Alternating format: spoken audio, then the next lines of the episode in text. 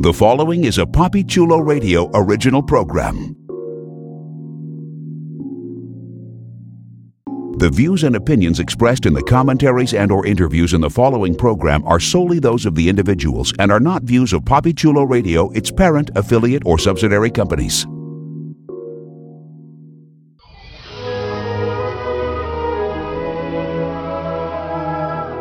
Welcome to Storybrooke.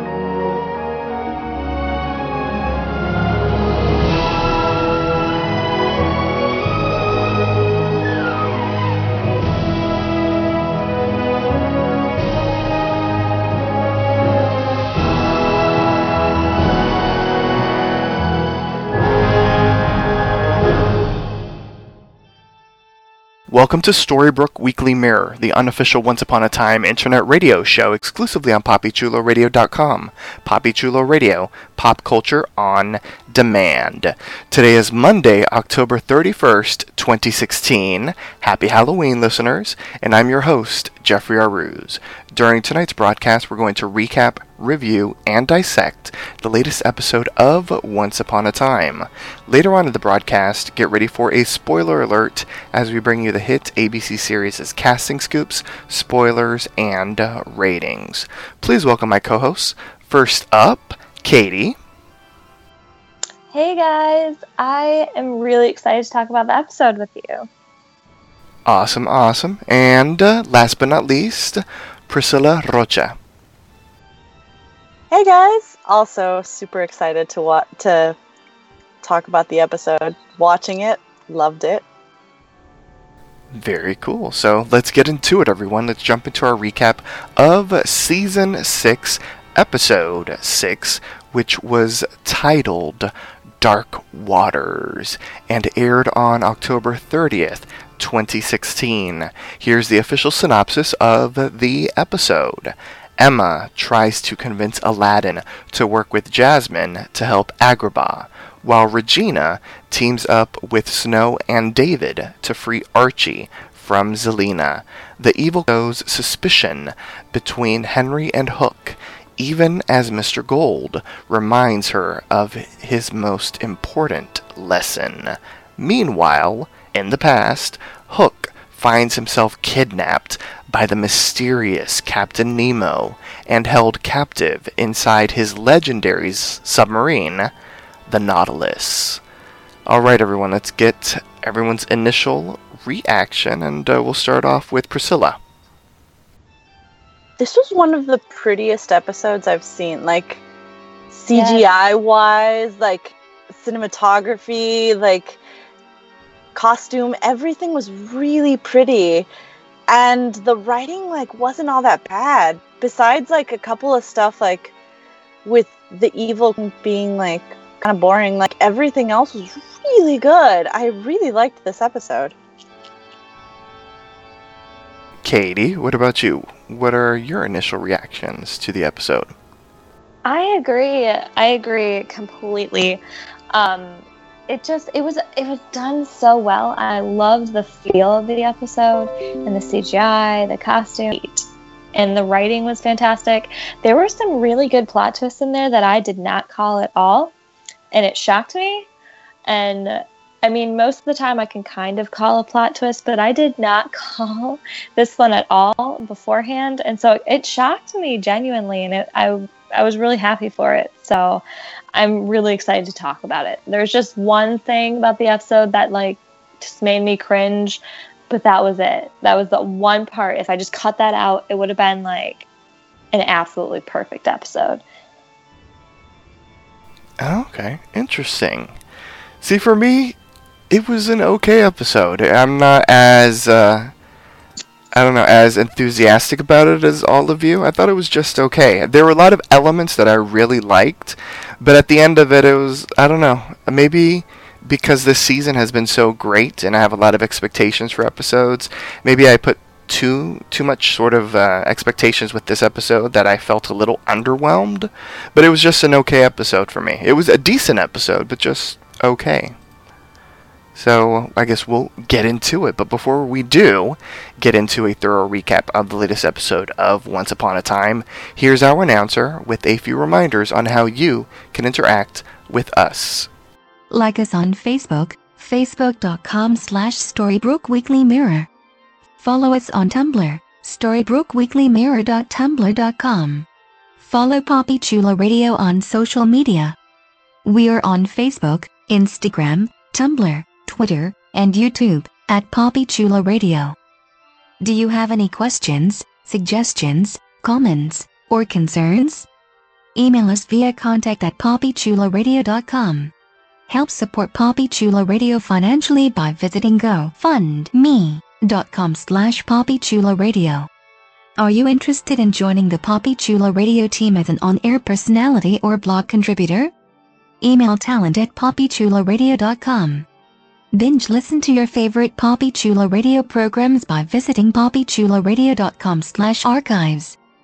You can also download tonight's broadcast and the rest of the series through iTunes. Just search for Storybrooke Weekly Mirror and subscribe. Thanks, announcer. So, quick shout out to the opening title card sequence, which features a kraken in the forest, and that was pretty damn awesome. Because it was it all was. wrapped up in the trees, and it was very cool. So we start off in the past, but this isn't the past that we usually see. We usually see like past, past, past, way, way, way in the past. This was an interesting bit of the past. This was during the period of the original Dark Curse. So as we recall, Hook was not affected by the Dark Curse. He was in the bubble, in Korra's bubble. You can take that to mean whatever you want that to mean. And um, Hook is on the the Jolly Roger, and he's yelling at his crew. And uh, there's even a shout-out to Mister Smee, because remember, Mister Smee got sucked up with the original curse, and he was in Storybrooke. And uh, Hook is uh, in the middle of, um, of you know, the, the crew is... he's in the middle of a tiff because the crew isn't going, moving fast, and, and he's like, you know, we're on the fastest ship in all the realm, and all this and that, and, and then there's a crew member that starts giving him snark, basically, and uh, Hook realizes that this is a stowaway, someone who has snuck aboard the vessel, and just as Hook is about to uh, basically kill this unwanted guest, something appears underwater, and uh, Hook is like, it's a sea creature, it, when in reality it's a submarine, and uh, the man basically is like, no, this isn't a sea creature, that's ba- my vessel, and, uh, you know, and he ba- he pushes Hook aboard, or on top of the submarine, and he jumps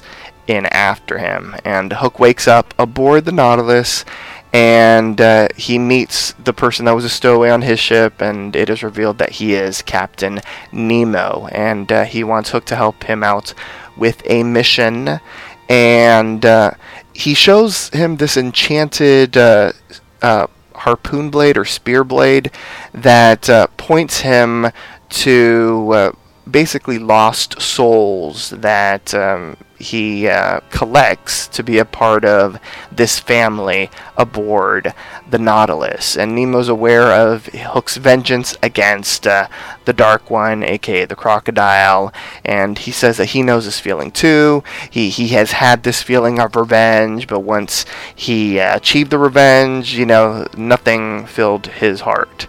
So they end up heading into these caverns, and uh, Hook and Nemo search the area, and Hook makes friends with a crewman, and uh, the crewman tells Hook that he himself had wanted revenge as well on the person who killed his family, but, you know, Nemo found him and took him in, and now he's got this family with Nemo.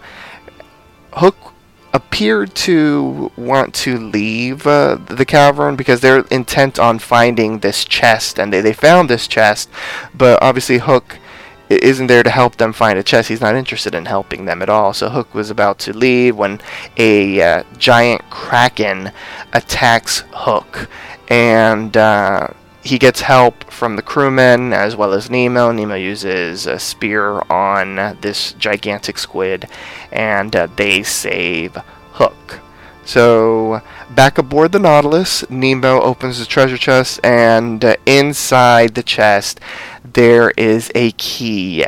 And we've seen these this type of key before. Nemo calls it uh, the uh, the um, the means to which to uh, visit the mysterious island, where he can start a new life, as well as all of his crewmen who have become his family.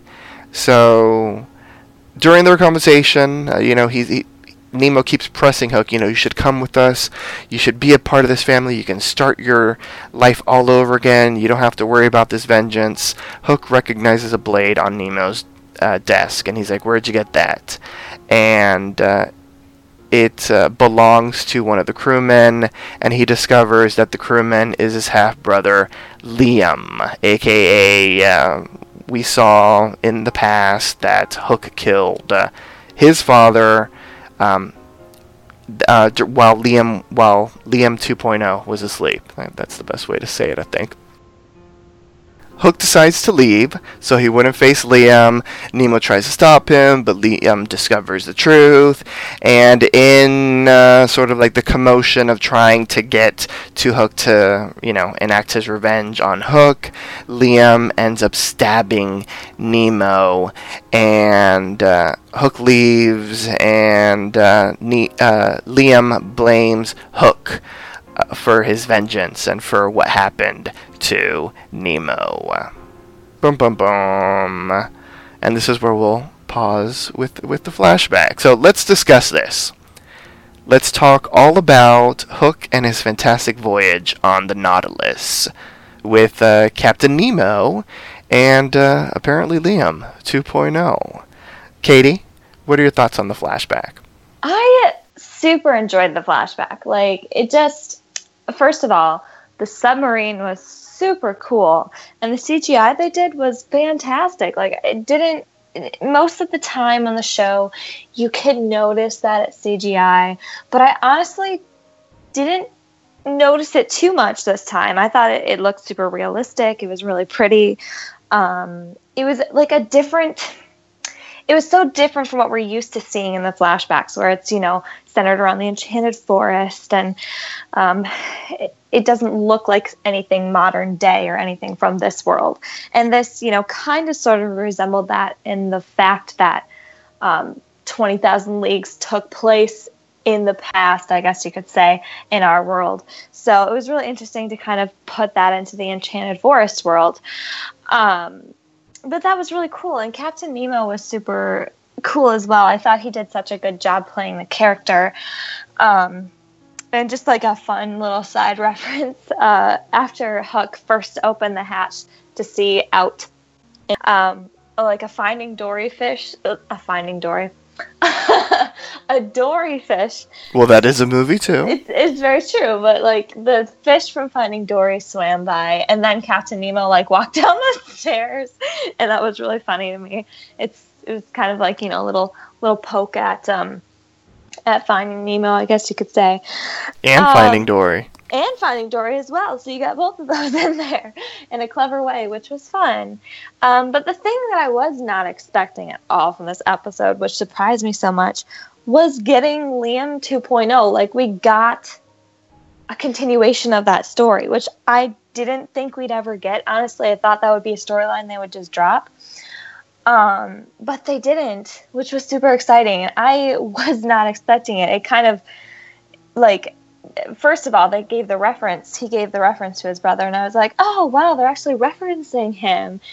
Um, I didn't expect him to do that or whatever. And then I kind of started feeling like, wait, there's got to be a reason they're doing this, and why did they go over this first mate story and all of that? And then uh, they revealed that he was Liam two point oh, and I was not expecting that. That was such a plot twist. They actually brought him into the show and like continued that storyline, which is really exciting to me. I don't know why, but it was something I was hope they would, I was hoping they would touch on, and they they did, and it didn't disappoint in my opinion. So I really enjoyed it. I love the backstory. It was super cool. Yeah. Yeah. A lot of the internet had a problem with that for a second. They were confused. They were like, how is he old? And, you know, when does this take place? And I'm like, didn't you read, like, the text in the beginning? Like, people. Right? Focus. Focus. It was, it's like... Ha- uh, Halloween Eve, pre-Halloween, like, y'all should not have been sugar rushing at that time. Like, but read what it says at the beginning. I, I know people that didn't keep up with Once Upon a Time Season one because of all, like, the flashback and flash forward, that it was hard to, like, keep track of the timeline. So I could see why people were confused. Like, it took But that didn't happen maybe, in like, Season one, though. It took me like two seconds. No, no, I was just talking about how... Um, oh, just in general. Yeah, in general, like the, the flashes forward and the flashes back, like, and that they're not exactly sequential, like that that confused people. And considering this is what, like, this is seasons past already, like, I could see why people had difficulties. It took me a while. Like, I, I remember being like, wait... If it, it, he's isn't he supposed to be like asleep under a bubble right now? Like, why is he up inside of a ship? Oh wait, like Neverland was supposed to happen still. So this is around this sandwiched part of time. Like, okay, I get it now. But it, it like it takes you a while to remember. There's so much lore. But I'm just really glad, like Katie said, that they didn't drop the Liam storyline. Or Liam Part two point oh. Like, we got to see what happened with Lee, with Liam one last season, and this season we get to see Liam two. So, like, it feels balanced somehow. Although, I'm just going to critique the show a little bit in the fact that they do a really good job of casting, so family kind of has, like, a, like, a resemblance. Like, Emma and Mary Margaret kind of have the same chin. You see a little bit of similarities between Emma and Henry. You see similarities between, like, Rumpel and all, like, his, both of his sons and, like, Henry, like, slightly. But you didn't really see that with Liam and Hook and mm. Liam, too. Like, I, I didn't He really had his mother's chains. Yeah, I think so. Yeah, that's the only thing that I can think of, because the mom is different. So maybe that's... And, and also... Maybe they didn't want to make him that obvious. You know, if mm-hmm. you find, if you know, some really dark-haired, brooding like, guy. What? Yeah. Yeah. So. I, I, I, I saw that, but that's the only thing that really kind of bothered me. I'm like, we don't see any of the Jones family in this guy. Like, we need to see more, for lack of a better word, we need to see more hotness. Like, that, that was not, that, that was not there. But like, not to say that this guy isn't like attractive, but there's a certain roguish charm that the ro- that the Jones brothers have that he just didn't. But in any case, like, I felt that that storyline between like fathers and sons and adoptive fathers to their sons, and the concept of revenge being cyclical, where even if you get rid of someone, it doesn't necessarily appease you, and all it does is start a cycle of vengeance, like for someone new against you. Like this, I loved those themes going about it. And God, Nemo was a great like father figure and captain. The I, I was just, a part of me was like, yeah, be part of his crew. And another like more rebellious side's like, you're a captain of your own crew, Captain Hook. Leave. Like it, it, it was great. If it, if If a backstory can make me feel something, as opposed to just being really bored, I, I consider it a success, and this was definitely a success to me. I thought the uh, the Nautilus set, much like what Katie said, was gorgeous. I mean, that was awesome, and like the whole steampunky outfits was really neat as well. I wish that we would have gotten a little bit more backstory, like from where they're from, because I don't believe that they're from the Enchanted Forest, because Hook was even like confused as to what the Nautilus was in the beginning, so they have to be from somewhere else, I'm gonna guess. I, I mm-hmm. would think so. Definitely, I wish yeah yeah I wish that we would have gotten an answer to that, because obviously like that kind of stuff isn't seen in the Enchanted Forest. So, or maybe he was elsewhere, maybe he was, you know, in different waters, you know, traveling somewhere else. Maybe he had a bean or something and it took him to a different realm. But I, I wish that we would have gotten a, just a little bit of an answer as to like where they were from as opposed to like where they were headed. I did like, you know, the the shout out to like Mysterious Island and that kind of thing. I thought that was really neat. When they opened the case and I was like, oh, it's a key. I was like, you know, Cinderella had one in her frickin' um, attic, you know. like, like I, I like that. Like, some people seem to have, like, really easy access to this key. And uh, some people, apparently, you know, you have to, like, work your ass off to, like, get this key. I thought that was... It was interesting. Uh, I thought the person that they picked to play Nemo was really good. Uh, the Liam two point oh thing was a very interesting plot twist. It was unexpected. I don't, I don't think any of us uh, at the start of the episode, at least in the very first scene of the um, the Nautilus, we would have guessed that uh, Liam two point oh was going to be involved uh, in uh, this flashback. And I did like that we got a chance to see Hook during the curse. I, I thought, you know, that was like a nice, um, like lost chapter, or whatever you want to call it, that we hadn't seen. Like, we've seen a lot of Hook pre-curse and that kind of stuff, so it was great to see him, like, during the curse and what he was doing. And, uh, yeah, I mean, I thought it was a it was a decent story. I thought the effects were neat. I thought the Kraken was, like, pretty damn awesome.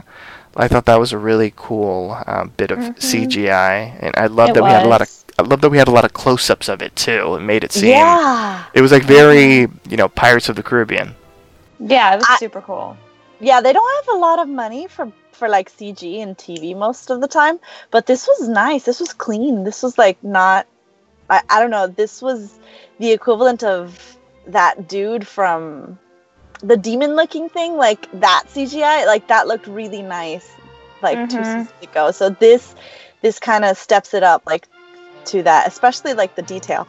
A part of me, for a quick second, thought that that might have been, like, the Leviathan from the comic Out of the Past that once did, with, like, the backstory to Hook.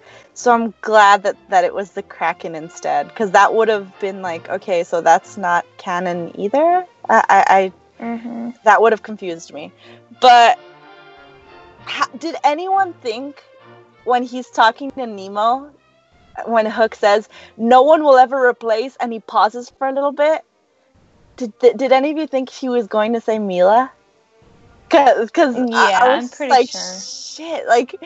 No. Yeah, because he was all like, my family was ripped out of my hands because of the crocodile, and I was like, please, mm-hmm. oh god. But we have to remember he was in that mindset. You know, that yeah. was his vengeance. Mm-hmm, exactly. Yeah, uh, although, like, she who, who she who shall not be named, please don't name her on the show anymore. She's dead, she's gone. No, it's all about... Uh, I, I, like, the the Captain Swan in me is strong, because I, I did not want to hear about that, even though we're flashing back to, like, his vengeance times. And I'm just going to be a little critical and say Evil Hook is a lot more interesting to me in to see than what we're seeing of present-day Evil Queen and Zelena. Like, it feels kind of like they're mustachioed villains, like, kind of twirling and going in the background, like, they're not legitimately evil for evils, like, for a reason, for a cause. They're just kind of sprouting, like, mischief and stuff, and that's not that, that's not cool. So I liked seeing a bit of a badass this episode. Yeah. Mm-hmm. All right, now, so let's get into the present-day storyline, and there were multiple present-day storylines uh, this episode, which uh, made for an interesting bit of, uh, you know, goings-on in uh, the present-day world of uh, Once Upon a Time. So let's start off with uh, the short storyline in the beginning, which is uh, the rescue of Archie, which, it was interesting. It only took like five minutes, but it, it made it into the synopsis, the press release. I'm like, okay, well, There's that. So, in Storybrooke, Regina stands outside of Zelena's farmhouse, calling out the Evil Queen. The Evil Queen pops out, uh, and, uh, you know, they get into, uh, you know, just a conversation. Basically, Regina's like, you know, you did all you did, but it just brought us closer together. You know, you're failing, this, that, or the other. Zelena goes outside, and the Evil Queen is suspicious. She's like, you know, this isn't really your style. This is my style. Why are you gloating? And so while they're complaining about gloating, inside, they are unaware that uh, Snow and Charming are freeing Archie, who's still in his cricket form, and they succeed, but uh, baby uh, Sweet Pea, aka Baby Robin, starts cooing and crying, which draws uh, Zelena and the Evil Queen's attention away, and so they return to the house, and they give uh, Snow and David a warning. She's uh, she being the Evil Queen is ready to uh, fireball uh, Snow and Charming, but uh, Regina poofs in just at the right time, and Regina's like, "How's this for timing?" And uh, they poof out. We don't know where the cricket went though. Uh, Archie sort of like flew away, which I was like, "You should have gone." Well, he's been in Snow's bosom before, but like he should have hidden somewhere on Snow or something. Remember when he was in her bosom? Yeah, that's right. I remember that. Okay. We had a whole discussion about that a couple seasons ago, listeners. Go download that if you'd like. papachuloradio.com slash archives. So um, let's talk about this short storyline, The Rescue of Archie. Wasn't it fast? I'm just saying. It was, it was pretty fast. I'm kind of glad it is, just because yeah. I hate this whole dragging out of we don't know, what's the plan? Like, three episodes later, like, a, a simple plan is enacted that could have been done in, like, five minutes. This was good. And for, it, it kind of reminds you that line that Grumpy said that, like, we're not here for you all the time. Like, we get shit done. And they did. Regina, like, was masterful in how, like, she just kind of deflected all of the sarcasm that the Evil Queen was handing out. It was just like, you know what? It doesn't matter. I don't have to be flashy. Like, I, I, I'm still getting the job done here. The yeah. Uh, mm-hmm. uh, and oh, we finally get to, like, everybody knows now that Zelena's been helping the Evil Queen. But again, like, it feels like the only thing you've done that's evil is give the Evil Queen room and board and make your baby, like, a new mobile so she can look at it. But that's it. Like, You you can't say, I'm wicked. Again, like, wicked implies more. Like, you killed Neil when you were wicked. And this time, like, right. it, it, it's not as good. Like, I, I want to see, I don't know. Girl, I you want, gotta step up your game. Yeah, I want to see the Evil Queen that sent children to die at the with for the gingerbread witch just so she could get something. I want to see the wicked witch that m- forced Rumpelstiltskin, the Rumpelstiltskin, into slavery. Like, to be able to use his brain later. Like, th- these are the women I want to see, not not people going to the spa. Like,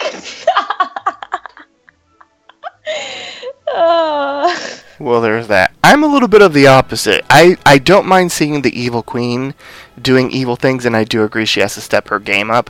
I really don't want to see that from Zelena, because I do at one point want her to be redeemed, because I, I feel like they've been heading in that direction for a while now, and I so I don't want to see her doing wicked things, because that's just going to be another hurdle for her to get over, as far as like having to redeem her for doing all the stuff that she was doing with the Evil Queen. I'm perfectly fine with her, you know, giving her room and board, you know, turning the cricket into a cricket and that kind of thing, but I, I really don't want her to do anything else, to be quite honest. You're such a nice person, Jeffrey. Well, it's, that's not being nice. I just, I'd rather actually see progression in her storyline and her getting a redemptive arc, as opposed to what they do to Rumple, which is give him a little bit of redemption, then not. Give him a little bit of redemption, then not. Like, I don't want her to be stuck in that horrible cycle. I'd rather her get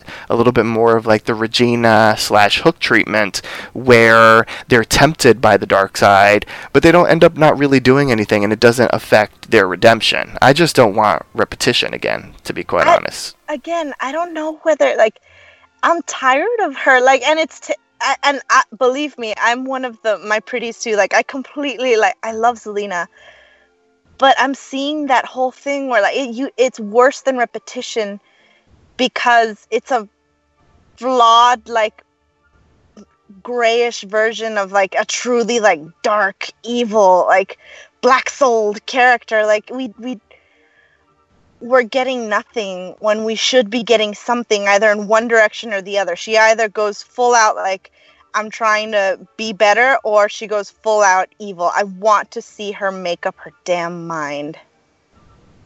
I can agree with you on that. Mm-hmm. one hundred percent. Yeah. Yeah. Like, something has to happen with her character. She can't just sit around sipping whatever with Regina, or sorry, the Evil Queen, and going to the spa. Even though they're fun little scenes, and it's it, it's interesting to see them in that light, but like, something has to happen either way to push her story along. So she's not there just for a few random little scenes that don't bring much to the story, I guess you could say. Mm-hmm. She needs to do something. Yeah, and I'm having a lot of faith in the writers this season, because mm-hmm, yeah. as we've mentioned, like, they're bringing stuff back, they're making stuff work, so I'm going to assume that they have something planned for mm-hmm. Zelena. Yeah, exactly. For sure. So let's get into another one of the shorter storylines this episode, and uh, we start off with uh, Aladdin and Jasmine, and uh, he's he's being convinced by Jasmine to help him save Agrabah, but Aladdin once again is like, you know, I don't see myself as a savior, you know, I, I use the shears, I'm not a savior anymore, you know, what can I do, and this, that, or the other. So uh, he ends up leaving, and Jasmine ends up uh, calling Emma for help with Aladdin. So Emma tracks Aladdin. You know, he's getting ready to steal, um, well, he, he did steal the possessions of a car, and um, Emma ends up, you know, taking him to uh, the, um, the town line, and uh, she shows him the uh, Welcome to Storybrooke sign, and she's like, what do you see? And he's like, well, you know, it looks like it's been repaired, and uh, it must have been a drunk driver. And I was like, no, you know, no matter what uh, Regina was trying to do with her cider, it wasn't that, you know, I was, I, it was me, you know, I was running away. Th- this was the first time that I was in Storybrooke, and, uh, you know, I was, I was leaving, and, uh, and that wasn't the first time that I ran from, uh, basically my duties as a savior. And, uh, you know, I've done it many times. And so Aladdin opens up to Emma about Agrabah, and, and, and, and he feels that it was, you know, it, it was his fault. And so, you know, Emma's like, you have to take all, you know, basically all the good things and all the bad things that happened. You know, it, it is your responsibility as, as a savior. So they have just a, a great conversation about uh, being a savior and the duties, and um, you know, the the guilt because of the ramifications, and and uh, and that kind of thing. So when they return, Aladdin goes to Jasmine with some tea or something and apologizes. And he's like, you know what, I haven't had the chance to hear you out fully, but I'm I'm here for you, you know, we will save Agrabah. But Jasmine's like, well, there really isn't any Agrabah left. Uh, at one point, I went to a, um, a nearby kingdom seeking help, and uh, when I came back, you know, I was caught up in a sandstorm, and uh, Agrabah was gone. Ooh, so it lends credence to your theory, which is totally going to be accurate, I feel. That Genie Agrabah, Jafar? No, that Agrabah is like different, like principalities within like a country, and that we might yeah. be able to see like other things like ge- like Genie Jafar like actually come out in this thing. Maybe not guesting, but like mentioned at the very least. Mm-hmm. But yeah. yeah. Yeah, I wouldn't be surprised if Genie Jafar made uh, Agrabah disappear, and he's got it in a in a snow globe or something. I, I hope we get some more, some like Scheherazade or like some Sinbad. Like we get some more like of tales from like that area. Like I, I want to see like a thousand and one nights. Like I this. This is this is perfect to bring up shit like this. Like I mm-hmm. want, I want give it to me. I want to. See it. It would be yeah, pretty cool. But Aladdin, girl, like you've been talking to this man for oh no, I don't want to say a while, but like every time you talk to him, you're like, we need to save Agrabah. Like wouldn't you have like dropped the hint that Agrabah has like vanished or something from like the beginning? Because she's like, he's finally like, okay, let's save Agrabah. She's like, well, you know, there really isn't any Agrabah, so what? I don't know what we're doing. Aw, that's awful, but true. Like, yeah. We need to save Agrabah. Where is it? Six feet under. We'll that's a thing. We- yeah, I, we don't know if that's a thing anymore, but we're, you know. Yeah, I mean, I don't. Yeah, I'm curious how they're gonna save it. With it being gone, like obviously there's more information we do not know yet as to why Jasmine thinks that it can still be saved, um, considering that it's gone. So I'm interested to hear more about this. Um, yeah, and what does gone mean? Mm-hmm. Like, was it completely vanished? Was it in ruins? Exactly. Yeah. Jasmine, you're not good with the details. Oh, no. I'm like, just she, spill it, girl. She leaves stuff mysterious, but gosh, like another part of that scene, the chemistry between them, like it's just talking, but like mm-hmm. they look really good together. Like it's they not do. only like I don't I don't even know how to like describe it. I hope some one of you guys is a lot more articulate than I am. They just look good together. They do. They're adorable. They have such good chemistry with each other, natural chemistry that plays off on the screen so well.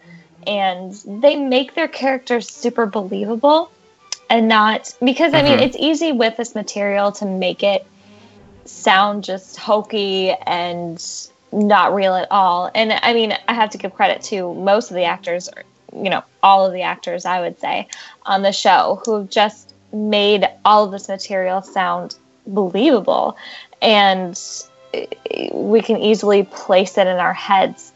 Um, and that's no exception to uh, the characters who, or the actors who play Jasmine and Aladdin. They've just, they've taken on the roles and really played them up so well, and their natural chemistry comes through, and it just, it works so well on the screen. And they do, they just fit together so well, and you can tell there's a lot of history there. There's a lot of um, I mean, it was interesting to me that Aladdin had to be pushed to talk to Jasmine, um, so I mean there's a lot there that you can see that we need to expand upon, which is going to be the exciting part of their characters, I think, um, for sure, is getting to see more backstory and Um, see them grow in present day. So I really, really enjoy them a lot.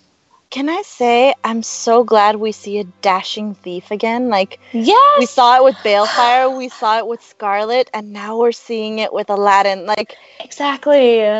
And I love that he tried to do the same thing that Emma did, which yes! is like meet uh, a, a car. Although his is a blue Miata, and I'm like, blue? Like, Genie? Is that what you guys are trying to do? But I'm reaching far too much into this.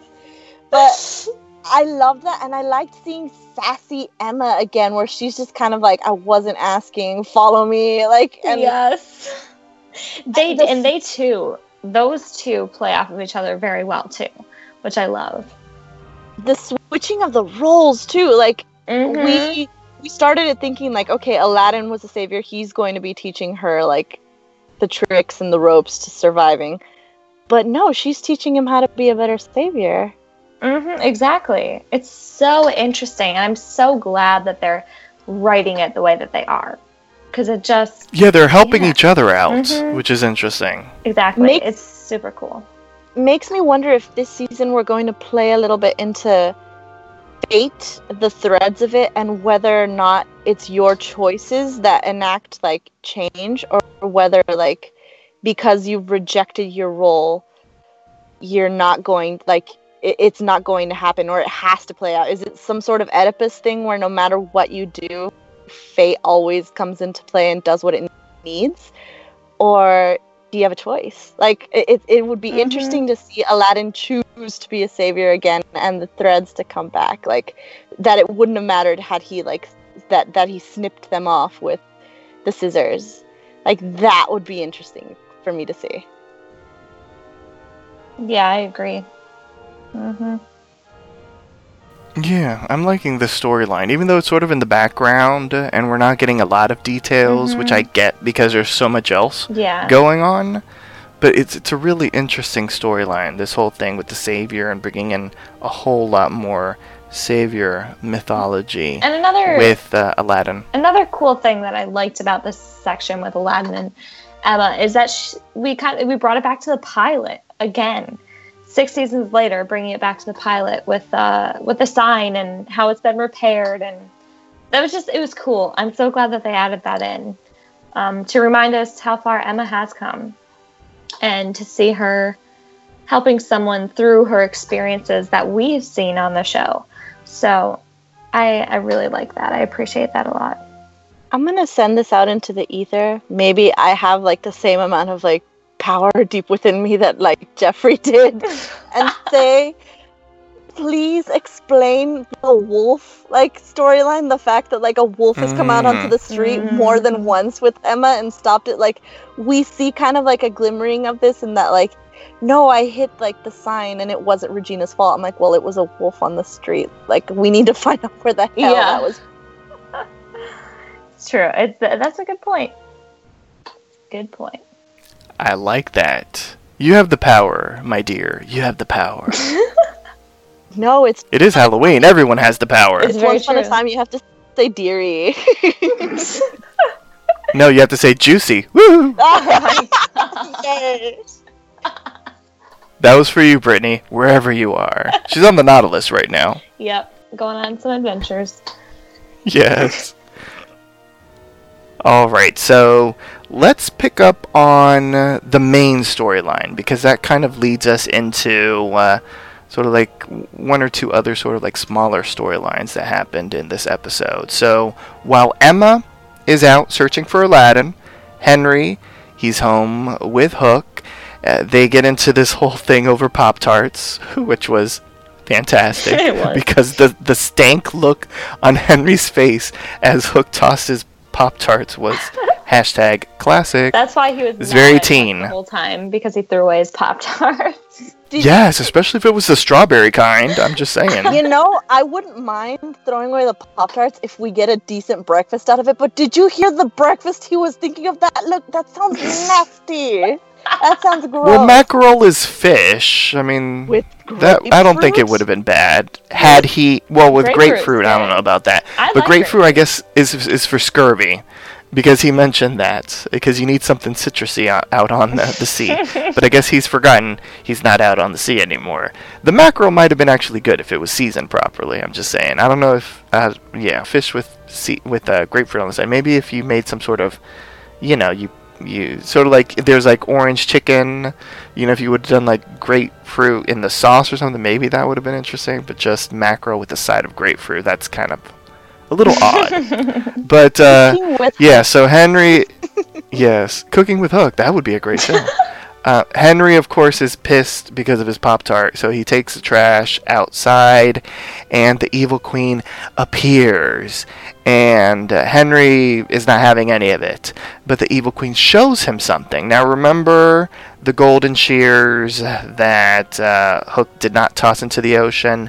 We earlier in the episode, we saw Hook hide them in a toolbox in the shed. And so the Evil Queen, with her magic, opens uh, the shed's doors and uh, tosses the toolbox to the ground. And she basically is like, you know, I want to show you the truth about your dear, you know, soon-to-be papa. And Henry's like, he's not my dad!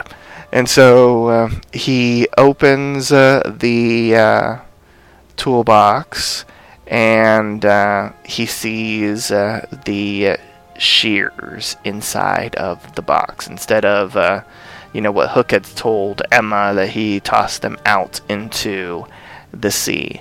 So Hook looks for Henry and uh, ends up you know going outside and into the shed, and when he sees uh, that the toolbox is open, he realizes that uh, Henry knows the truth. So uh, Henry is out at the docks, and for some reason Hook knows that that's where Henry is. I guess, you know, Henry's like trying to complete the mission, and so Hook realizes that, and so Hook stops Henry from throwing the shears into the ocean, and Henry, of course, is furious with Hook about, why did you lie to Emma, and this, that, the other, and out of nowhere, the Nautilus appears uh, uh, there in uh, the... Um, at the docks, and as they're about to flee, uh, two crewmen from the Nautilus take Hook and Henry hostage and bring them on to the submarine. On board as prisoners, Hook opens up to Henry about uh, his father and, and, and, and this, that, or the other, and how his father had abandoned him and Neil, Liam, and um, how he killed his father knowing that his father had remarried and also had a new son, uh, who's also named Liam, much like his brother. And, um, you know, he, he tells Henry that that was too much for him to handle. And uh, at one point, Henry tells Hook that he's not his family, and, you know, this is all your fault, and you should have gotten rid of the shears in the first place, and whatever, whatever, whatever. But uh, they end up, you know, when, when Hook opens up to Henry, they, they end up sort of bonding a little bit. And uh, the, the two of them do find a way to escape because they use the golden shears to pickpocket or whatever you want to call it. Um, I don't even know how they did it. They used the shears to open the door, I guess. And um, they are about to escape, but there's only one suit to uh, escape with, so Hook insists that Henry use it to alert Emma, and after he escapes, Hook is confronted by his half-brother, Liam, Liam two point oh, who explains that uh, Hyde took Nemo when they arrived in the Mysterious Island, revealing that the Mysterious Island was the Land of Untold Stories, and uh, now that they return, that uh, Nemo is probably dead, because his story had to continue on with uh, the wound that he had. So, I don't know why they didn't fix the wound in the Land of Untold Stories, but that's a whole other story that will be untold, I guess. So, Henry Uh, ends up returning, you know, just as Liam is ready to kill Hook, but Henry says, please, please, and that distracts Liam, which allows Hook to knock his brother out. It, and we'll stop right here, because Henry had the power of please, which I was like, really? Like, I liked that. Really? That was so that whole... cheesy cornball. I was here for it. Like, I, I didn't, you know, I can make fun of it because I thought it was so ridiculous because he was just like, please. And I'm like, you couldn't have picked up a harpoon or something? Like, threaten the dude. You're, like, threatening him with please. Like, it's, it, like, No, it was very Henry, but it was like very Henry, like eight-year-old Henry, and this is like forty-two-year-old Henry, you know, who's got, uh, you know, a job as an accountant, and he's married, and he's got five kids to feed.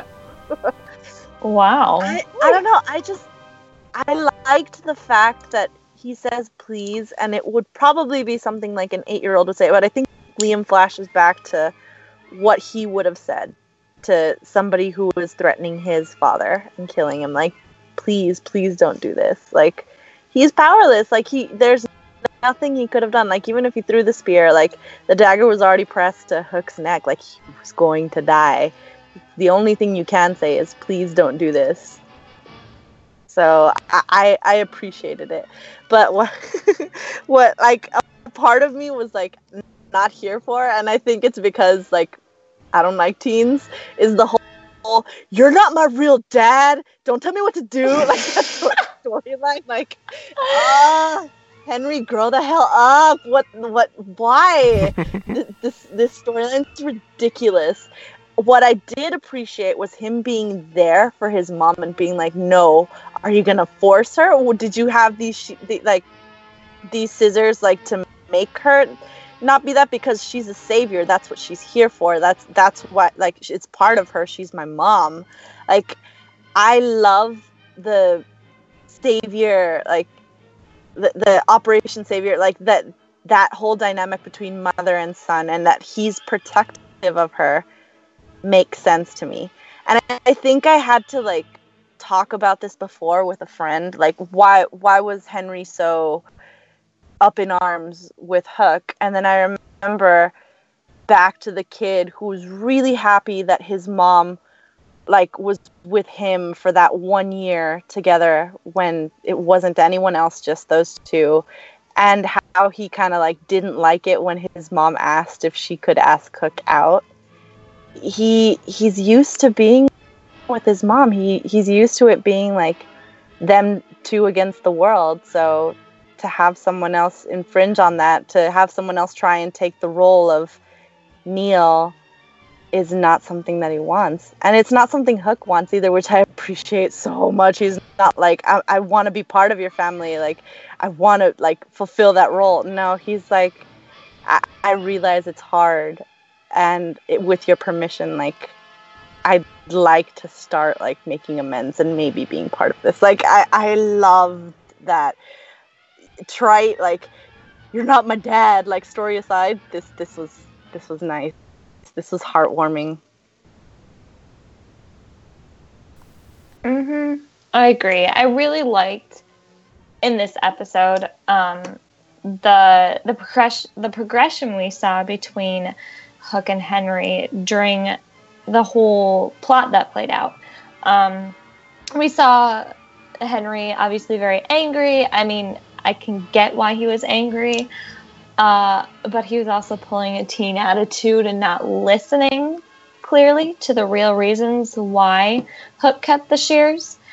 Um, and, you know, then they ended up going through this whole adventure together, and I loved one of the most touching scenes that I really enjoyed in this episode was when Hook gave him the last diving suit, I guess you could say, and Henry finally realized it towards the end. He's like, wait, why aren't you suiting up? And he's like, there's only one helmet, and it, you know, she he didn't want Emma to lose Henry specifically because of the path that they have and how much they mean to each other and how important Emma and Henry are to each other and how much she loves him. And that was that showed a lot to Henry specifically um, about how Hook has changed and how he is integrating himself into their lives, but not being pushy about it. Um, and I just, it was a really touching scene. And obviously he's going to start to accept Hook a little bit more and not be totally against it. Um, not that he totally was before, but he was still kind of eh about it just because he loves his mom a lot and he doesn't want to see her get hurt. Um, but it just, we saw so much character progression from Hook.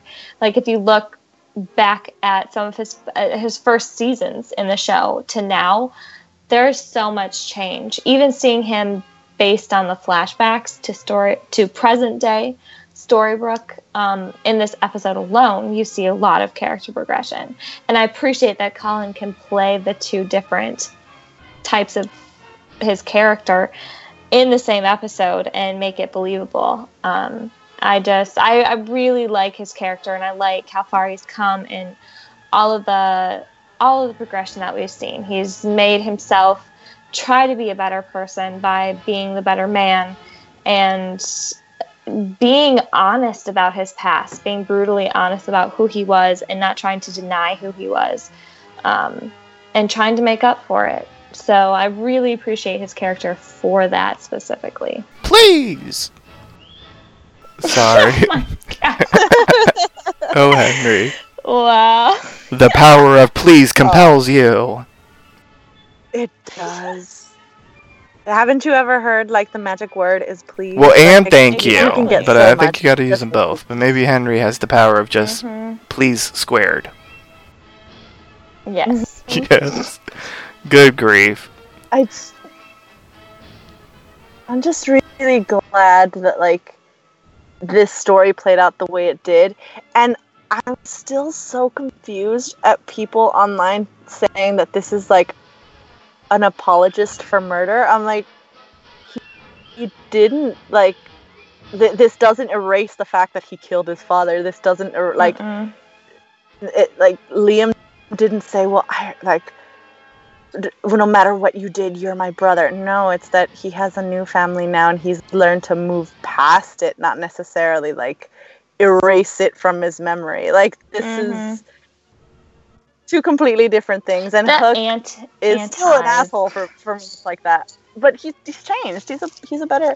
He, he's mm-hmm. trying to be different, mm-hmm. which is more than I can say for some characters. Ain't that the truth? We're gonna get to those characters in just a moment. So let's continue on with sort of this and that, uh, wrapping things up here and there, and, and teeny tiny little storylines from the rest of the episode. So at the hospital, Snow and and uh, Charming, or I should say, uh, Snow meets Charming there when um, he, you know, ends up finding one of the new denizens from the Land of Untold Stories.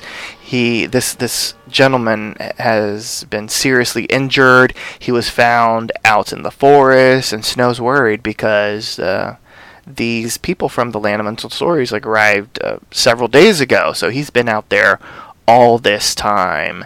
And uh, so this man is heading into surgery, this mysterious person, hint, hint. And so Snow, while at the hospital, sees Belle in a waiting room, and um, she's ready to see her first ultrasound. And uh, she seems to be a little bit torn at the fact that uh, she has to do this without Gold, and uh, you know, she's like, if I'm doing this now without him, you know, will I be able to keep him out of my child's life, and this, that, or the other. And she even ends up confessing to Be- to uh, Snow that uh, in uh, the dream world, uh, her her baby was against Gold. So, like, how how is she going to be able to handle this? You know, what is she going to do, basically? And Snow is like, you know, do you want to forgive him? Like, do you want him to be a part of your baby's life? And uh, Belle is uh, conflicted. She isn't sure, because uh, after the ultrasound, she's given two copies of the image, and she said, you know, standard procedure, and uh, and yeah, so she doesn't know what to do, basically. She doesn't know her next step as of yet.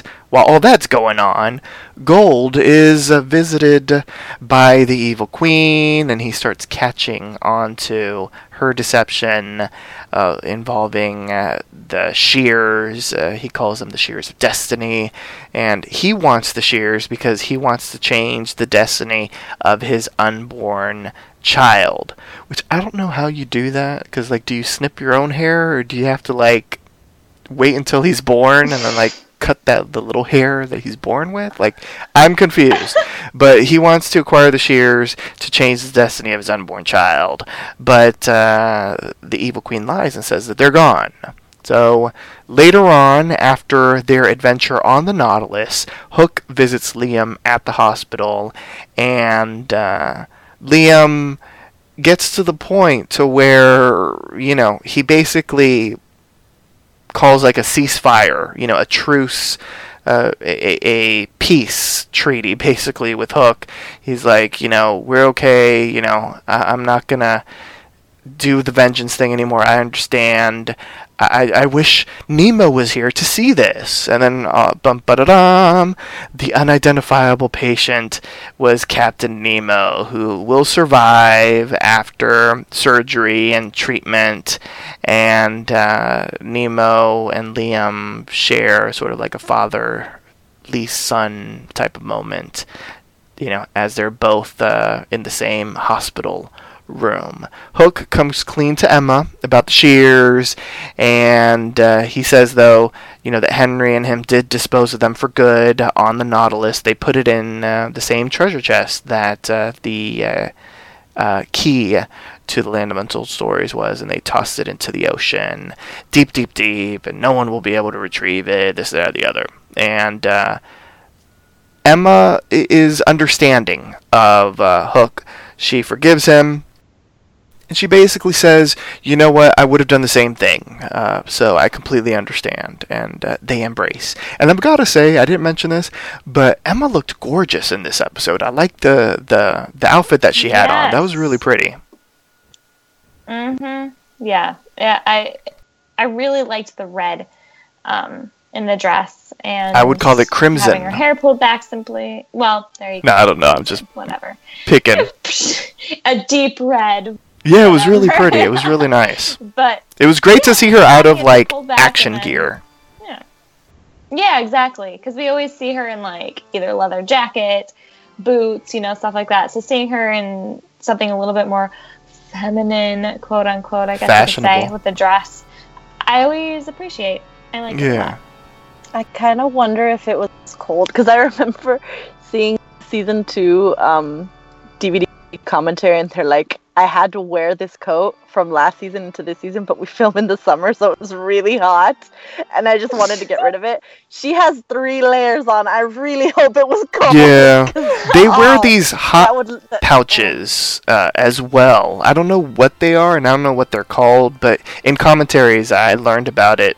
They they wear like these like these pouches uh, that that heat up when it's cold. Uh, Which, like, they're always fighting over, like, you know, who has how many pouches of the things to heat them up when it's cold. Which I feel bad for them, because they don't really, unfortunately, mm-hmm. Storybrooke doesn't really seem to go through the seasons, and, and even if they would, they're always filming the majority of it when it's cold up in Canada. So I, I would feel bad for them yeah, if they have exactly. to wear any summer-type clothing, which, yeah.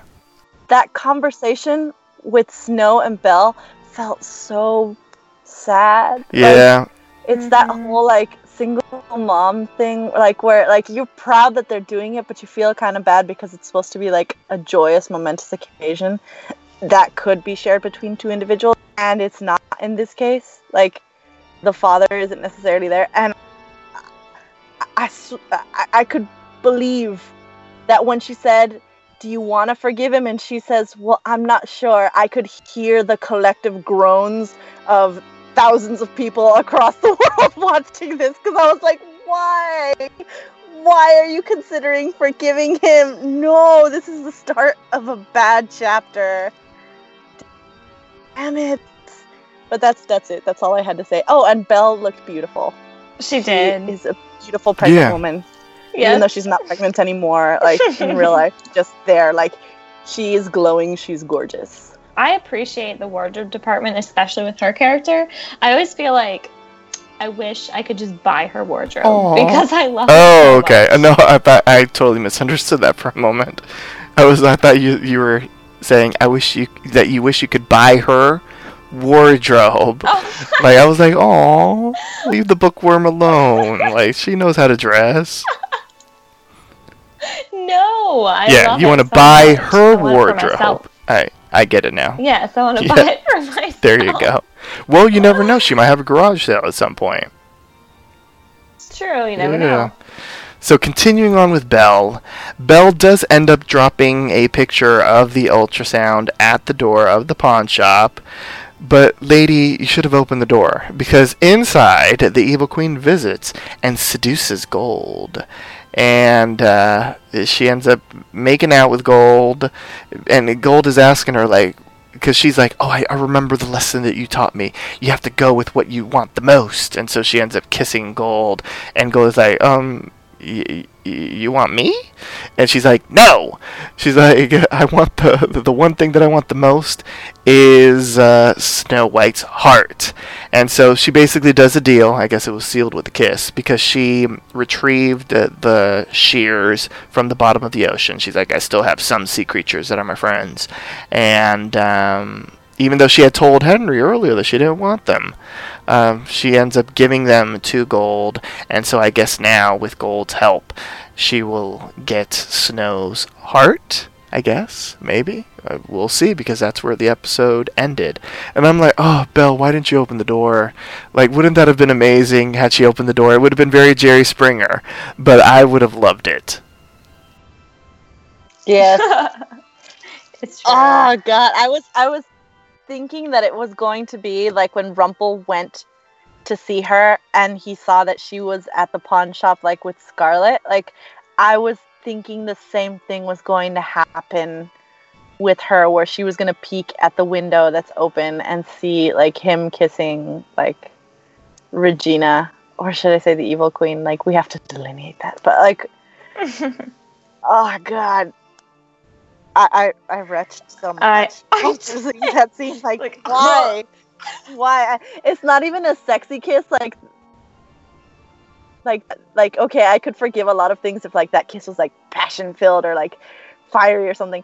But it looked like she was trying to resuscitate a dead fish. Like that. Like she was trying to do some C P R. Like, I did not like that kiss at all. Like, it. it and these are like great actors. Like, I, I expected like fiery chemistry to be there, but I, I don't feel it. So I, all was, I feel is it, awkward. It was so awkward. Specifically, like, he, I mean, like, he didn't back away or anything, or, or you know, like, push her away, but, like, I mean, he kind of just, like, leaned back afterwards, like, what the heck? Uh, but it just, it was so gross. I was like, what the Why? Why? Ugh, can we move past this? That This was the one part of the episode that just, like, if I could cut it out of the episode, it would be a perfect episode, in my opinion. But this just, like, dragged it down. I was like, ugh, I'm so sick of it. Yeah, it was, like, a great I episode, loved, isn't it? Yeah, I love the scenes between Regina and Gold. I've always loved their scenes. But this is, like, nah. I'm not into it. It's so gross. Why? Why was this necessary? Yeah, exactly. Yeah. The yeah. I don't know if I approve of the Evil Queen with Rumple. That's just too much. And I, I hope that Regina doesn't have memories of this, because I you know, my whole theory is that they're going to have to combine again. And that's just going to be very weird. Um, yeah, very weird. Do, do you think? I thought of two things, actually, that might happen now that the shears are into play.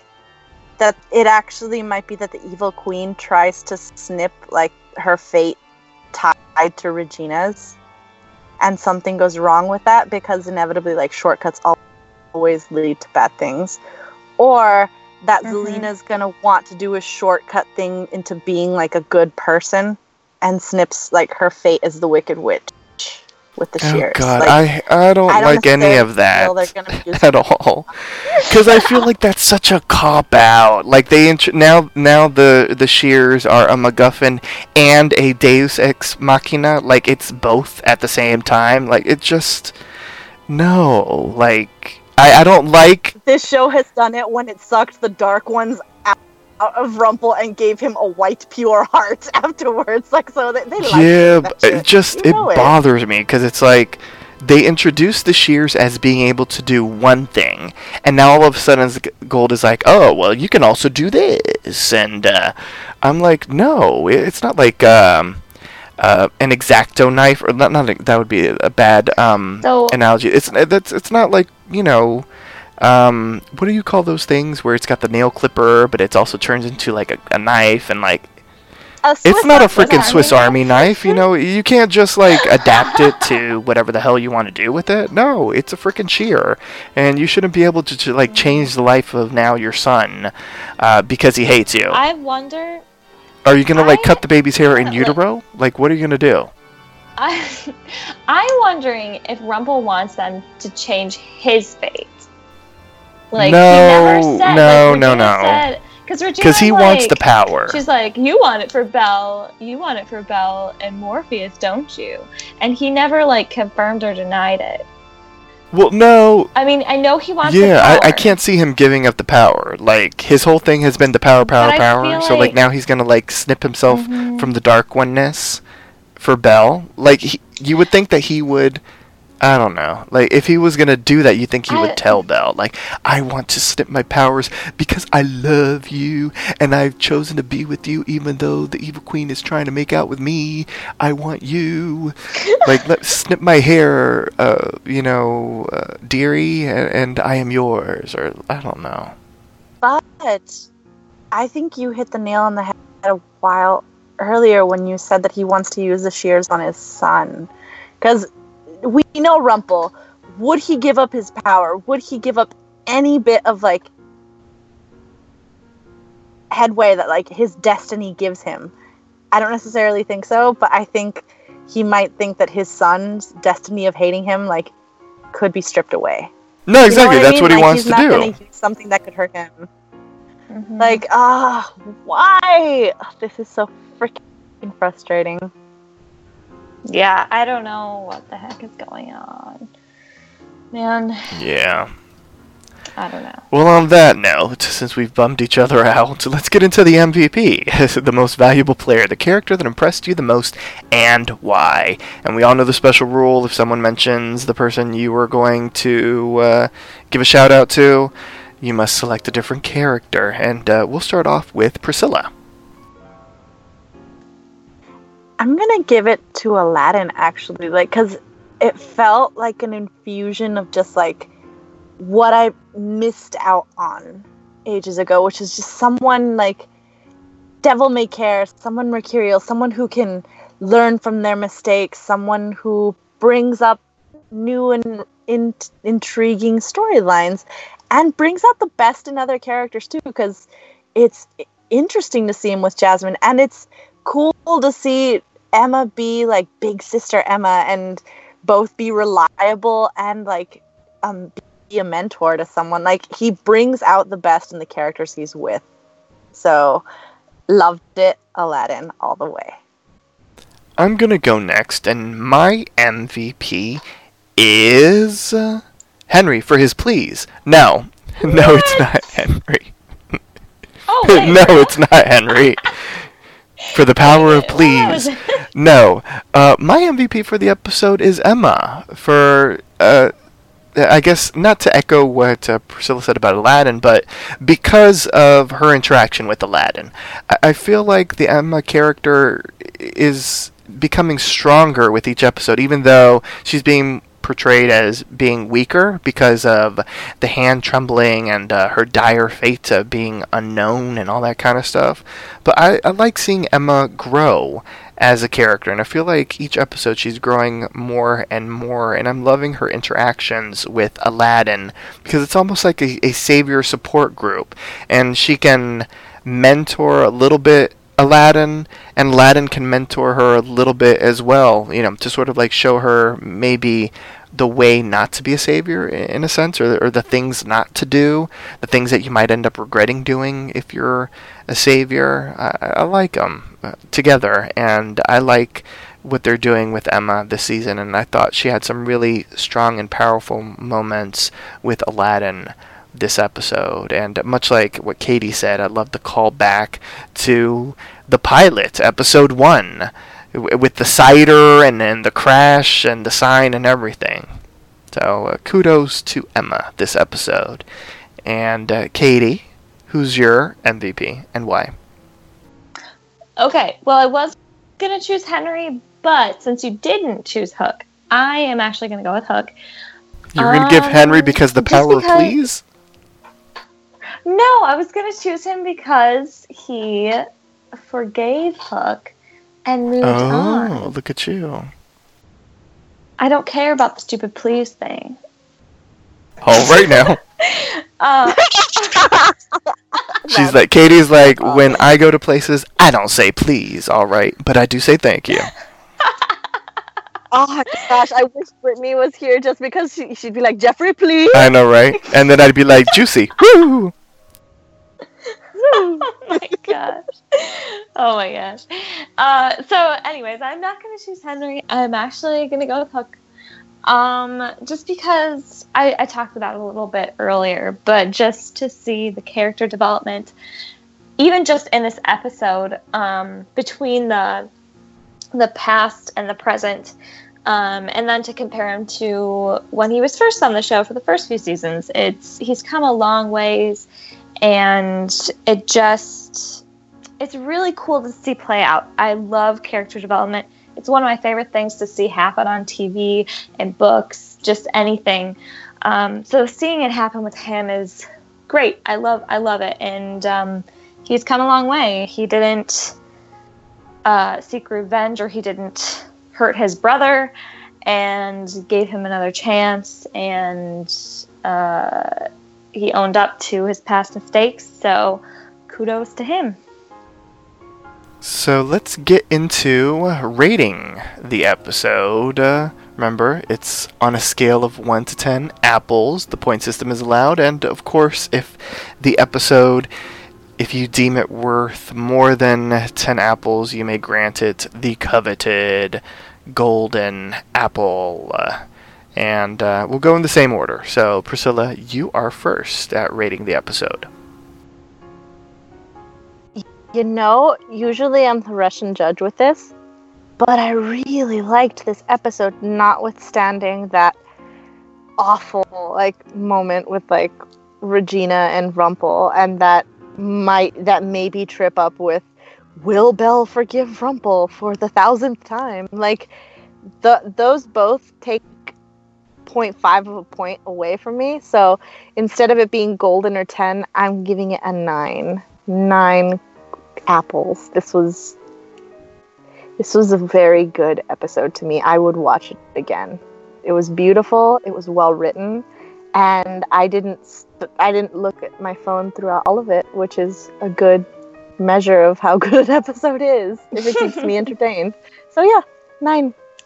I'm going to give the episode an eight. For me, it was just okay. I mean, it wasn't spectacular, it wasn't horrible, I was entertained, and I enjoyed, for the most part, what I saw in the episode. It just didn't dazzle me. So, if I would give it a letter grade, it would be a B, and so a B is about eighty percent, and so that's why it gets an eight from me, an eight out of ten apples. Uh, Katie, what about you? I'm actually going to give it a ten. I'm not going to give it a golden, but I will give it a ten because I really, really enjoyed it. I loved the C G I, the look of the Nautilus, um, getting Liam the second, finally following up on that story. Um, Captain Nemo is awesome. There's a lot of Hook and Henry. It was, it was really good. I enjoyed it a lot. Um, the only... I would give this a golden apple so quickly, but that whole Regina, or sorry, the Evil Queen and Gold thing happened, and that just grosses me out. So that's that's keeping it from a golden from me, but uh, I will give it a ten. Okay, so we have eight, nine, ten. I like it. So Katie, it's Halloween, but I know you've got uh, some good stuff for us, so... You might have some treats for us instead of tricks with the spoiler section, don't you? uh, yeah, I think I do. So it is time to get a little spoilery. Let's dive into some spoilers for upcoming episodes of Once Upon a Time. This is an official spoiler alert. Spoiler alert. As always, you can check out our official, our official Facebook like page by visiting facebook.com forward slash Storybrooke Weekly Mirror. And you can also visit my site at storybrooke mirror dot tumblr dot com. So we don't have too much to go over, but there are some fun things to talk about. Um, there was some filming done this past week that people were able to see and report on. Um, one was for episode ten, which is titled Wish You Were Here. And that was when we saw Robin in his fairytale land clothing, and then Regina, and she was in her Mayor Mills clothing, I believe. Um, so they filmed, they filmed for the episode. Um... Hook, Charming, and Emma filmed a scene on the streets of Storybrooke. Is kind of seen like the same setting as with the uh, the um, the hooded figure, um, except Snow wasn't there and Henry was not there. The hooded either. Figure is Robin. Um, what? He's come to break their love up because they got a chance and he and Regina didn't. He wants Hook. Oh my god. That is a bro T P, and you know it. So, anyways, they did film a scene, and Emma was carrying a sword. The only thing different from the vision was that Snow was not there, and Henry was not there as well. Um, also, that same scene, um, the Evil Queen was there with the hooded figure, and she was apparently, I don't know if she was fighting him. I think that's what I heard. I'm not sure for sure. I'm not for sure on that, but I know that she was thrown to the ground. So Evil Queen was thrown to the ground after a struggle. Well, that's interesting. Um, Grumpy, yeah. And then Grumpy and Doc were filmed something. I didn't hear any set reports on that. I just know that they were there for filming. He was saying also, something sassy. So, um, yeah, probably. um, also, Morpheus was there, and people have been guessing that Morpheus is the one under the hood because he was filming, but he was not seen. And the only oh, well, how would that make yeah. any sense? What the hell would that mean? Yeah, like I'm so confused. I have I look no forward to hearing idea. Theories. I know. I have heard the theory, and it has something to. Katie, share with us I, the theory. I don't know actually. I don't, I don't, I, all I've heard is that people believe that it's Morpheus under the hood. I am not positive if that is But why, sure. how would that make sense, though? Um, I don't know. I have absolutely no idea. It's connected to Emma somehow, and I have not gone into theories enough to find out why. So that's, that's up to our imagination, I guess. Oh, gosh, Katie. I'm so sorry. I'm disappointed. But, Katie, that was a uh, trick. We'll that was not out. A treat. I'm sorry. D- oh, I gave you a trick. See? See, there had to be one trick. Yeah, wow. I guess. um. Okay, Belle and Zelena also filmed scenes. Uh, it was something with some green screen because they were they were in the green screen stage there. Um, I see what then, you did there, Zelena. Green screen. Oh. I love it. Okay, and then the next bit of very interesting filming information. Um, I am not positive that this is for the tenth or the eleventh episode, but I believe it is for the eleventh episode. Um, Jennifer Morrison is doing a picture countdown to s- the release of Sundogs, I believe, or something like that. Um, but she posted a picture of her behind the scenes, and she is asleep in a bed. And she looks like she's been sleeping for a really long time. Uh, and it is in a green screen place, which indicates fairy tale land setting. Mm-hmm. So I'm super curious what's going on. Because people are speculating that either she's under a sleeping curse. Someone put her under a sleeping curse to save her, possibly. Or... There is, this is like an alternate universe episode where the curse never happened. Okay, see, I could see that happening oh. if it involves, mm-hmm. but here's my problem. If it involved Morpheus, the actor that played Morpheus wasn't playing Morpheus. He was playing Belle's and Rumpel's son, pretending to be Morpheus. Yeah. So if they're yeah. using the same actor, like, that thing confuses me. And, and they'd have to explain that, because I'm like, he wasn't Morpheus to begin with. You know what I'm mm-hmm. saying? He's, like, that's what he looks like, obviously, but he is not Morpheus. The character, the body of Morpheus, I guess you could I say. wouldn't say that even the body. He just pretended to be Morpheus. Well, yeah. he Because he was in charge of that dream world because the, the sands or whatever was sprinkled yeah. on him.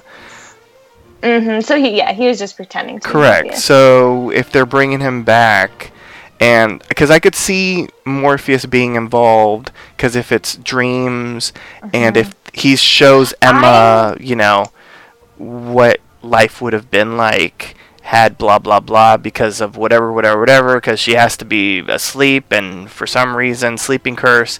I get it, but, like, the actor would have to be different to be Morpheus, because that wasn't Morpheus, because they specifically said that. Yeah. So that would be confusing. Mm-hmm. Yeah. Well, I mean, we don't know if he's even there then.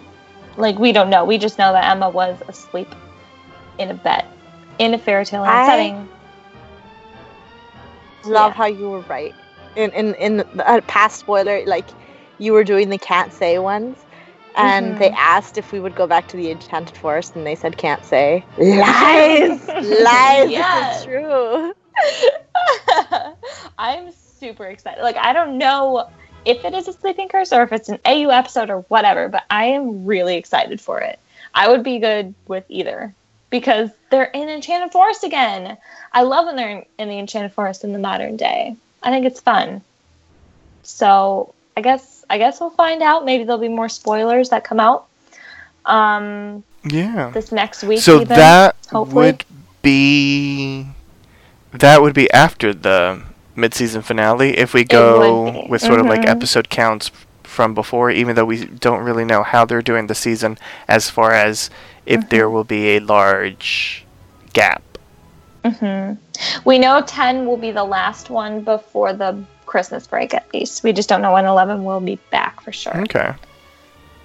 Um. Yeah. So I guess I mean I'm assuming it. The tenth episode will end with either, if it is uh, being put in a sleeping curse, she'll be in a sleeping curse and be cast into the Enchanted Forest, or they'll all be in the Enchanted Forest again, and then it'll kind of fade out, you know, and we'll be like, well, exactly. Yeah, I could see that happening. Like, I could see her that scene mm-hmm. with her in the bed waking up. Like, it's, I could see that happening, and, and maybe, I don't know, like, uh, the door opens, and it's Charming and uh, and Snow in, like, regal attire, and, like, Emma's like, what? Mm-hmm. And then, like, you know, fades to black. Once Upon a Time, we'll be back yeah. in twenty seventeen. Oh, that would be so great. Please have this happen. I'd... I'm crossing Please. my fingers. With brand new Untold Stories, now told from the Enchanted Forest. I'm excited. I'm crossing my fingers. I hope we get something like that. Moving past that, um, we have, or moving past filming spoilers, we have um, some just little teases that they've given through spoiler room scoops. Um, as we saw per the promo, the shared heart between Snow and Charming will be coming into play. Um, I'm assuming that will be this next episode, which, just a quick shout out, the promo looked really cool for this next episode. Yeah, I'm so confused. I'm really, really What's excited. What's in the vial? Mm-hmm. Katie, I, I hope know, you, you better yeah. tell us. I'm I'm excited to find out. Uh, but, I, yeah, so I'm really, really excited for this next episode, just purely based off the promo. Um, so the next little bit of information is, people have been asking, you know, are we going to be seeing Belle's mom again? And they always say, we don't know, but they gave an answer this time, and they said that there are no immediate plans to revisit the character as of now. So we did get a solid answer finally. Do we that. really need to see her? Like, no offense to the Belle mom fans out there, but yeah. I just can't see, like, what in the past, because that would be, like, deep into Belle's past. Mm-hmm, like, exactly. Unless we're going to get, like, child Belle for some reason. Yes. Okay, so the next bit of information was we're kind of talking about the mystery of who killed Charming's father. And it looks like that's not going to come into play right away. Possibly.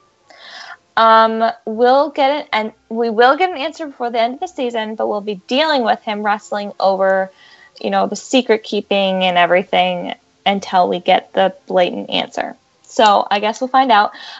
But I'm curious about that just because the next episode is charming, a charming flashback with with his mom. So I would be surprised if we don't get somewhat of an answer next episode, um, but I guess we'll find out. Um, there is a press release out for next episode, so I will read that right now. Um, this is the seventh episode, which is titled Heartless, and it was written by Jane Espenson, which is exciting. So here's what the press release reads. In a flashback to the Enchanted Forest, Bandit Snow dodges a bounty hunter known as the Woodcutter, while Shepherd David goes on a fateful journey to sell his family's farm. In Storybrooke, the Evil Queen threatens to destroy the town and everyone in it, unless Snow and David surrender their hearts. As Emma, Hook, and Henry prepare to defend Storybrooke, Snow, David, and Regina search for a magical sapling created by the first spark of true love. Regina uses Gold's and the Evil Queen's burgeoning romance, whatever, against them, and Zelena offers Belle some friendly advice. So lots are, lots is going to happen. Wait, so she knows episode. That they want to bang? Wow. Uh, Maybe she can feel it. Like, oh, I hope like she can't feel it, because that would be gross. What the heck? But that's interesting. Like, the what the, is, what is the sapling. Doing? That sounds interesting. So this mysterious sapling is in Storybrooke. Apparently. You know, what sort of advice are you giving Belle? You can't even give pregnancy advice. You got rid of it after like a fucking onion ring. Like, what? Okay. Sure. Yeah. I don't... I have no idea what's going to happen. But it seems like there's a lot going on. For sure. And I'm really excited that we get Bandits now again, as well as uh, Farm Boy Farm Charming. Boy Charming. And Ruth is back. I love me some Ruth. Ruth is one of my favorites. I what? love me some Ruth. Yes, she is she oh. is one of my favorite kind of recurring guest stars who comes in every so often. I love her so much. She's so happy and she loves her son. I know. She was and, even happy uh, when she was dying. She's great. I know. Yes, it's like, what the heck? Ruth. I need to be you. Oh, gosh. She's great. I love her. uh, but, yeah, so we got that to look forward to next episode. Um, but that's it. Um, promotional photos did come out, so you definitely want to check those out on our site um, at storybrooke mirror dot tumblr dot com. Um, and on the initial ratings came out, unfortunately, we have to remember that the show was up against the World Series, a very... I mean, a very intense game that people were tuning into, um, as well as some big football game, I believe, was going on. Was it football? I feel like it was. I don't yeah, keep up with football. sports, I but I'm pretty sure it was, it was football. I think it was the Cowboys. The, the ratings like, have been yeah. horrible regardless. Yes, but you have to keep in mind that it was up against two very big sports games, and those sports games brought in huge ratings. Uh, but the show did go down a tenth from last week's ratings to a zero point nine in the demographics, which is the lowest the show has ever gotten, unfortunately. Um, it also dipped down a little bit to three point zero four million viewers. Um, it was still A B C's highest rated drama on Sunday night, which is good.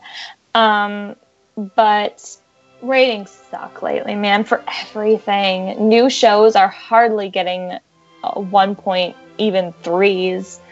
Um, I haven't seen anything really in the two point ohs, which is uncommon. Um, so ratings this year are just horrible. Like, if you compare them even to last year, they're horrible yeah. this year in everything. Everything. So... Man, I don't know. It's tough. So just, just keep watching. I mean, if you're, it's important that you watch live. The watch live that or via D V R, D V R within the first three days. Guys. D V R. Yeah, exactly. Yeah. Um, so do that, and then um, rewatch the show via Hulu, on demand, or A B C. Just put in put in that effort if you can. Um, so keep it up. Hopefully we'll we'll see a rise maybe next week to even a one point oh in the demographics. So Hopefully. We will cross our fingers and hope for that. I believe I've noticed that whenever it's a Hook-centric episode, a lot of people... They they claim that they're boycotting the show that week. A lot of the internet seems mm-hmm. like the Hook haters. Oh, good lord, yes. I don't know. Every I don't time. think that really well, affects because like how many of those Hook haters are Nielsen, you know, families? Exactly. It doesn't at all. It it does not affect it. They can cry all they want, but it doesn't affect it. You actually um, have to be a Nielsen family. Bar girl bar. yeah. Yeah. Like. Bro, and I'm gonna be honest. I mean, they they always claim, you know, it was because oh, of us. He always brings in a low rating. I know, and you're like, well, okay. So the general audience, which is not picky internet people who are petty, um, they wow. the general audience is not like you, and they don't care whose backstory it is. They just want to watch the show, so they don't they don't care. I mean, they're gonna tune in regardless. So.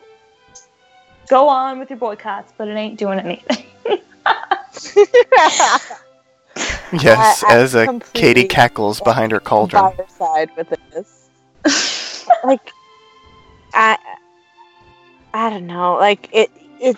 I completely agree. It's just it was up against some hardcore sporting events, and it's it's been a low season, a low turnabout. Like, like Jeffrey said, like all this. Season with every show, so mm-hmm, exactly. I- I'm not worried about it getting canceled unless the actors themselves say we don't want to do this anymore. Like the ratings exactly. are. Yeah, exactly. Even the biggest rated drama, Empire, has like low ratings compared to last season. Although its low ratings are spectacular compared to. ninety-nine percent of the dramas, the hour-long dramas that are currently airing, but even its spectacular ratings are not as spectacular as last season. So something's going on with the ratings. I hope they figure it out because it, it's just, it's weird to see shows that I believe should be doing well, especially considering mm-hmm. the fan base and how much it trends via... all exactly. realms of social media for it to get mm-hmm. you know a point nine. I mean that just doesn't make sense. Point nine yeah, means exactly. nine hundred thousand.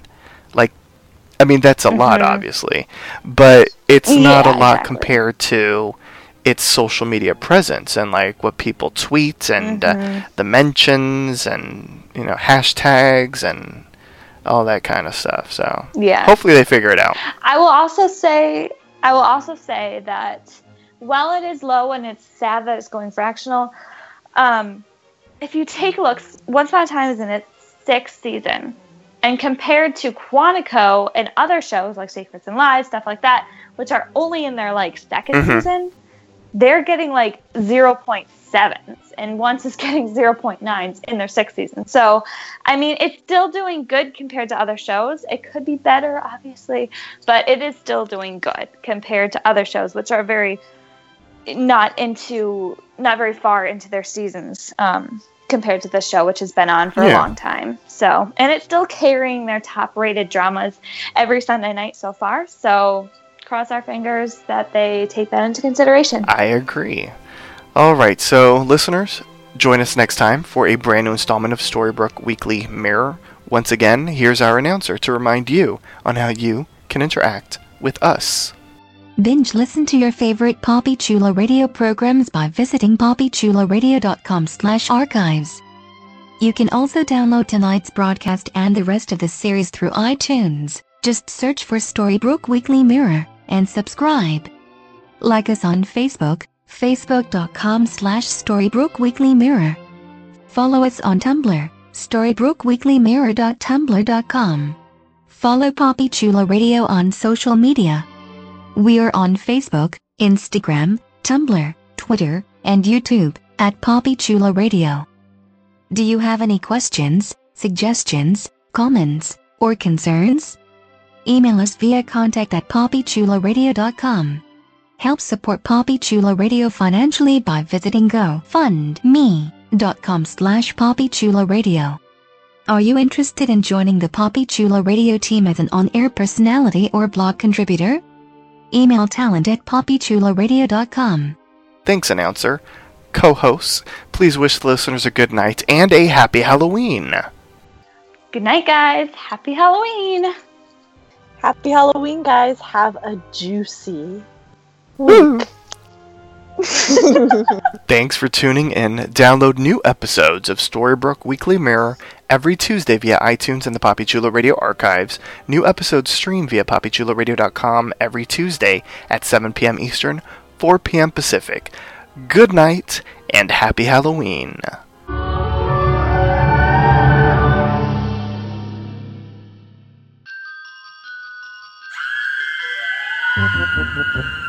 Happy Halloween!